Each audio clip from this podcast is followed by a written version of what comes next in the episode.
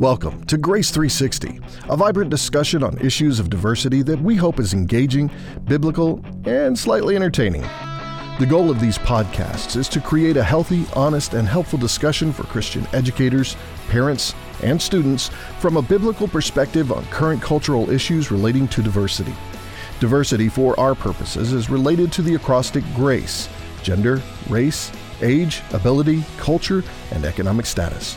While we don't have all the answers, we hope our discussion is thought provoking and helpful.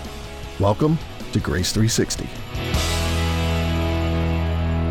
Welcome back to our conversation with alumni.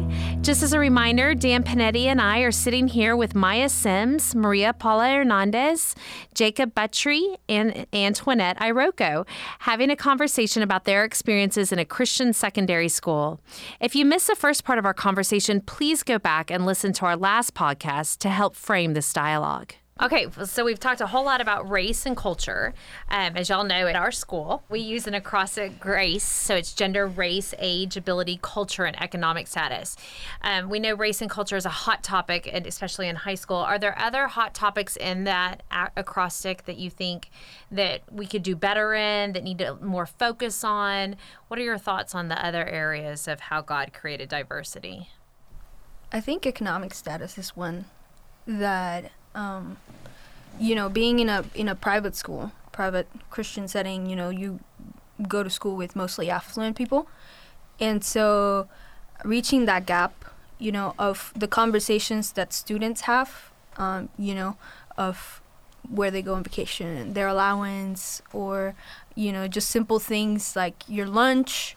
Um, it could look different for for all the students. You know, if you're if you don't if you come from a from a um, household that maybe is on a scholarship or maybe has assistance and stuff like that that allows them to have um, to be in that school um, you know those conversations they still affect you because you feel like you can't really be part of that conversation if that's you know all they really talk about. But i think um, you know being able to have those conversations and being being understanding of other people's you know economic status can help kids be more sensitive um, and you know, and you are still able to to share with your peers and you know, understand them a little bit more. But I think economic status is definitely something that um, not a lot of people talk about. I would say ability is something that can be discussed. I think a lot of times when the topic of ability is brought up, people immediately think of like quote like special needs sort of topics, mm-hmm. and I think there's a much wider range of issues that can be addressed within that. Um, to uh, from like mental illnesses to even to learning disabilities or learning differences, even mm-hmm. if it's not necessarily a disability. Um, to even something as simple as like I simply do not have the ability to get to school on my own mm-hmm. because I don't have a license or my parents like work something something like even like that could be mm-hmm. qualified as ability. Yeah, sure. And so I think widening the discussion on that and taking that into account, especially in an environment that relies on ability, is yeah. something that's important. Okay, I'll throw out another one. Um, now, nobody's thrown out gender. So, question for y'all: Did any of y'all ever have a male lower school teacher? Did anybody have a male lower school teacher? No responses. No nope. one. nope. no. Maybe in PE. I'm sorry. I didn't attend here in lower yeah. school, so I don't know if that counts. No, but... it absolutely counts. Yes, definitely at our school. We don't have any male lower school teachers so. except for in PE. Mm. Um, but in general, did y'all have a male lower school teacher? No. I did. I, th- yes. I think the first time I had a male teacher was eighth grade, seventh grade, somewhere in there. What do you think? Do you think that's necessary for males to be teaching in lower school or to have leadership roles in lower school, middle school? What would have changed with that? Do you think it's something that we need to address within the diversity, equity, and inclusion world? I totally think it's important. Um, just like we want to have racially a diverse staff, we want to have a diverse staff when it comes to gender as well. Um, because we know that the more that um, the more different types of people that children are exposed to, the more well-rounded or like educated, whole holistic they are, you know. And so we want kids to be exposed to that. Like for example, um, if a, if a child comes from a home where like maybe their father isn't present, like having a you know really awesome third grade teacher who's a man, like it shows you, like you know not all men are the same or not all men are like this person that I know or whatever. Um, whether you know great people, whether your dad's great, your brother's great, whatever, I think having um, you know male teachers is is awesome um, and really important. And um, yeah, I think I just want to touch on something Jacob talked about too with ability. Um, I think I think it's super important that we talk about that and so like mental health back in the day, you know, when I was in high school, a whopping like five years ago or whatever. Um, like it, mental health was not really in the conversation a little bit, but just having, I think having teachers that understood, like I have anxiety and like sometimes it's just so crippling that like I can't get out of bed, right? So like having teachers that understand like sometimes I'm not going to be on time the first period because of XYZ or sometimes I need to step out of the classroom. I need to step out of this conversation or whatever the case may be. Um, and Jacob, you touched on OCD as well. Just like having teachers who understand, having staff members who understand those things and like can teach um, not just their classroom as a whole, but teach individual students based on their needs is super important in having those conversations. And I think, I imagine that those conversations are being had more now so than when I was in high school, which is great. Like everything's always progressing, but um, I think that's something that's really important too. Well, I think I want to I want to also piggyback on that. So one of the things as I've developed, as I've learned, and as I've grown in this world, world of diversity, equity, inclusion, is that my office has become kind of a safe place. It's a place where, um, hopefully, I, I invited y'all in. You felt comfortable to come and share. And one of the things that I learned through the process is with the first, I guess, round of students that came in my office, I always wanted to go and conquer all their problems. I wanted to go and solve all their issues. But what I've learned is that y'all don't necessarily need me to go and solve all your problems. You really really need a safe place to vent, mm-hmm. to feel comfortable, to share your frustrations and that. So, can you speak to the educators that are listening in on why that's important? Maybe share a situation that you experienced at school, how that, um, you know, how that impacted you in needing a safe place to just talk, and that, you know, whether you needed me to solve your problem or not.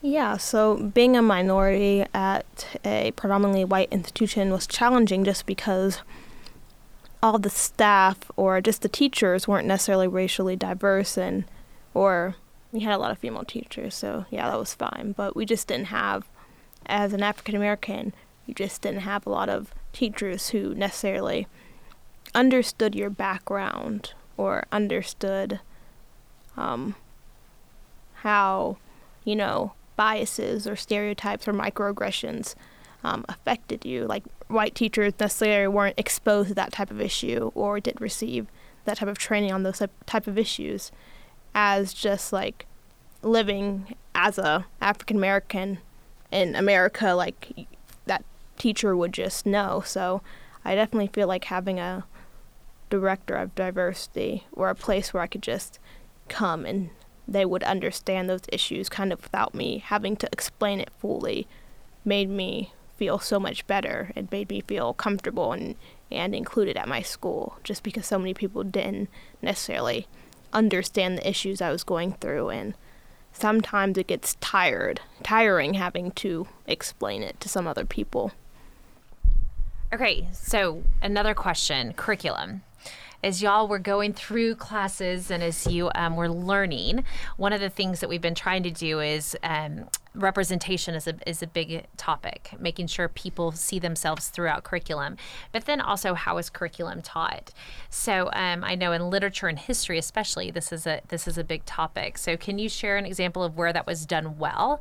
Maybe where you had a teacher who introduced um, someone who looked like you, or someone who thought like you, or someone who had the same experiences as you, and um, how that was done well, even if that person came when the person was introduced, that person might have been at a deficit. Maybe they were a victim, but how was that taught well?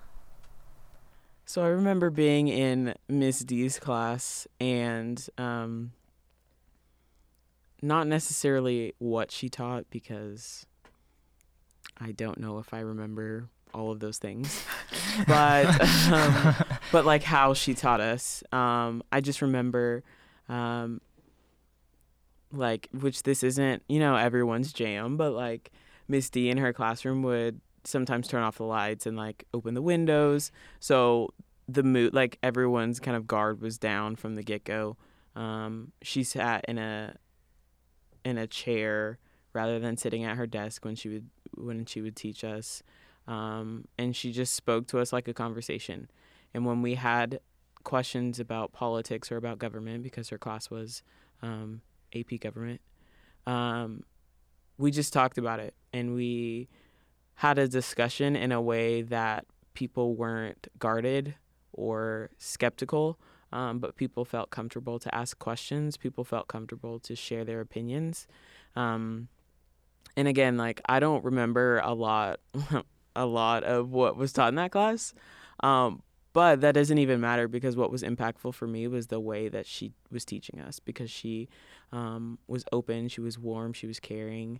And I just remember feeling extremely comfortable to come to her with questions and um, talk to her about hard topics because those are kind of inevitable. Um, well, I had a really good experience. Uh, I think it was junior year. Um, and we were reading uh, a book called The House on Mango Street, I believe, and um, you know it is it is a story about you know um, a, a, girl in the Hispanic community, and what I really loved about my teacher, Miss Hubbard, is was was the fact that she um, she really led the discussion in a way that um, you know people could pitch in their perspectives you know of what the book meant to them and how we can learn from other people's background. And i just felt really represented you know through that book and just uh, the openness of the discussion that we were able to have in class and uh, and being able to to share my experience and how it combined with the book. Um, it was just really, really wonderful. And it was also, you know, the way that the teacher was open to listening and was open to guide the discussion and in a way that it wasn't, um, you know, hurtful or anything, you know, you know, just a way that it was open for everyone to share. Um, and um, I think those are the best conversations that you can have when you allow the students to guide the conversation, but also make sure that everyone is staying on topic and being able to be open with it. And I think my one one thing that I was going to touch on is my senior year. I um, we read Things Fall Apart. We read Fences. I started to read works in my literature class that told stories about people that weren't like me or didn't look like me. And I'm not really sure that I had a ton of experience with that beforehand. And I just want to emphasize how important it was for me and I think for a lot of white students to be able to read and see stories about people that don't look like them. So as we as we wrap up, first of all, I want to say thank y'all. I, you know I love y'all, and my door is always open. Um, I get very sad when you graduate and leave me. But um, I, I did want to ask Jacob one last question. And Jacob, the question I want to ask you is: I know that when you started in this walk of diversity, equity, inclusion, when you were a freshman or sophomore, I don't even remember when we connected. Um, but one of the hesitations you had was as a white male, where do I fit in this in this dialogue? But at the end, by your senior year, you had had won the Princeton Prize in Race Relations for our area. And so they flew you up to Princeton to talk about what that's like. And um, I was extremely impacted by the speech you gave at Princeton and why diversity is important. So as we wrap up, would you mind telling our listeners why you feel diversity is important for Christian schools, why you feel it's important for Christian educators to really look at this work, and how it impacts the community that they serve? Yeah, so I started um, high school with not a lot of experience in this area and kind of came from it on the outside. Didn't necessarily feel like I had a place talking about it. Not that I was um, opposed to it. I just didn't necessarily feel like that was somewhere where I um, had a voice, I guess. Um, but I think it is important for um, Christian educators to focus on diversity, equity, inclusion because the church is diverse, and ideally, we want to be able to include um, everyone. And so, it's important for us to be able to address the needs and the hearts of each individual person um, because, um, I mean, I think Jesus looks at everyone and like what they bring to the table, and everyone brings different things to the table. And if we are painting Jesus through a like single focus lens, um, I think then that can be exclusive. And so it's important to be aware of these different topics so that we can share Jesus in the um, most loving way. Any other words of advice before we tune out? It's hard. this this work of like diversity, inclusion when it comes to like gender, race, economic status, you know, all those things, ability, like it's hard and you're going to ask dumb questions sometimes. You're going to probably sound stupid or whatever, but like that's okay because you're around loving people who care about you and want to see your questions answered and want to see you grow as a person. So like just like anything you do, like working out, January 1st, you know, New Year's resolution, like it's hard. You're going to be sore. Same thing goes for um, learning and growing and as a person in this area. So even though it's hard, don't be discouraged. Ask questions, ask a lot of questions. Be open to the answers. Yeah, for Yeah. sure. Don't ask questions and then be like, well, that answer is not for me. So thanks, but no thanks. You know, so ask questions, be willing to hear the answers and just just grow, you know. Yeah, definitely be open minded, you know, to those conversations. Um, let you know your students know that you're there to hear them, to hear their their perspective, and want to understand that perspective, and and not be, you know, because sometimes people want to be, you know, like they want to ask the questions, but sometimes they block themselves as well to the answer. Um, so definitely be open to to what they think. I don't think I can emphasize enough how important I think humility is in this kind of work um, and these kind of discussions. Um, not that humility, I mean, don't let humility take on this form of I don't have a seat at the table and I can't be involved in this. It's more of like, it's not your table. You're not in control. You don't know everyone's perspective. It's important to take a step back, um, realize it's not about you. It's okay to mess up, um, but it's not okay to not seek out um, learning or um, how to be more compassionate and more Christ-like. Thank you for listening to Grace 360. As always, the views and opinions expressed in this podcast are for educational purposes and are not intended to be divisive or inflammatory in nature. We hope you listened and learned as much as we have in the process of producing the show and pray you'll join us for our next episode. You can find us on social media. We would love to have you as part of our discussion with your thoughts and questions. Once again, thank you for listening to Grace 360.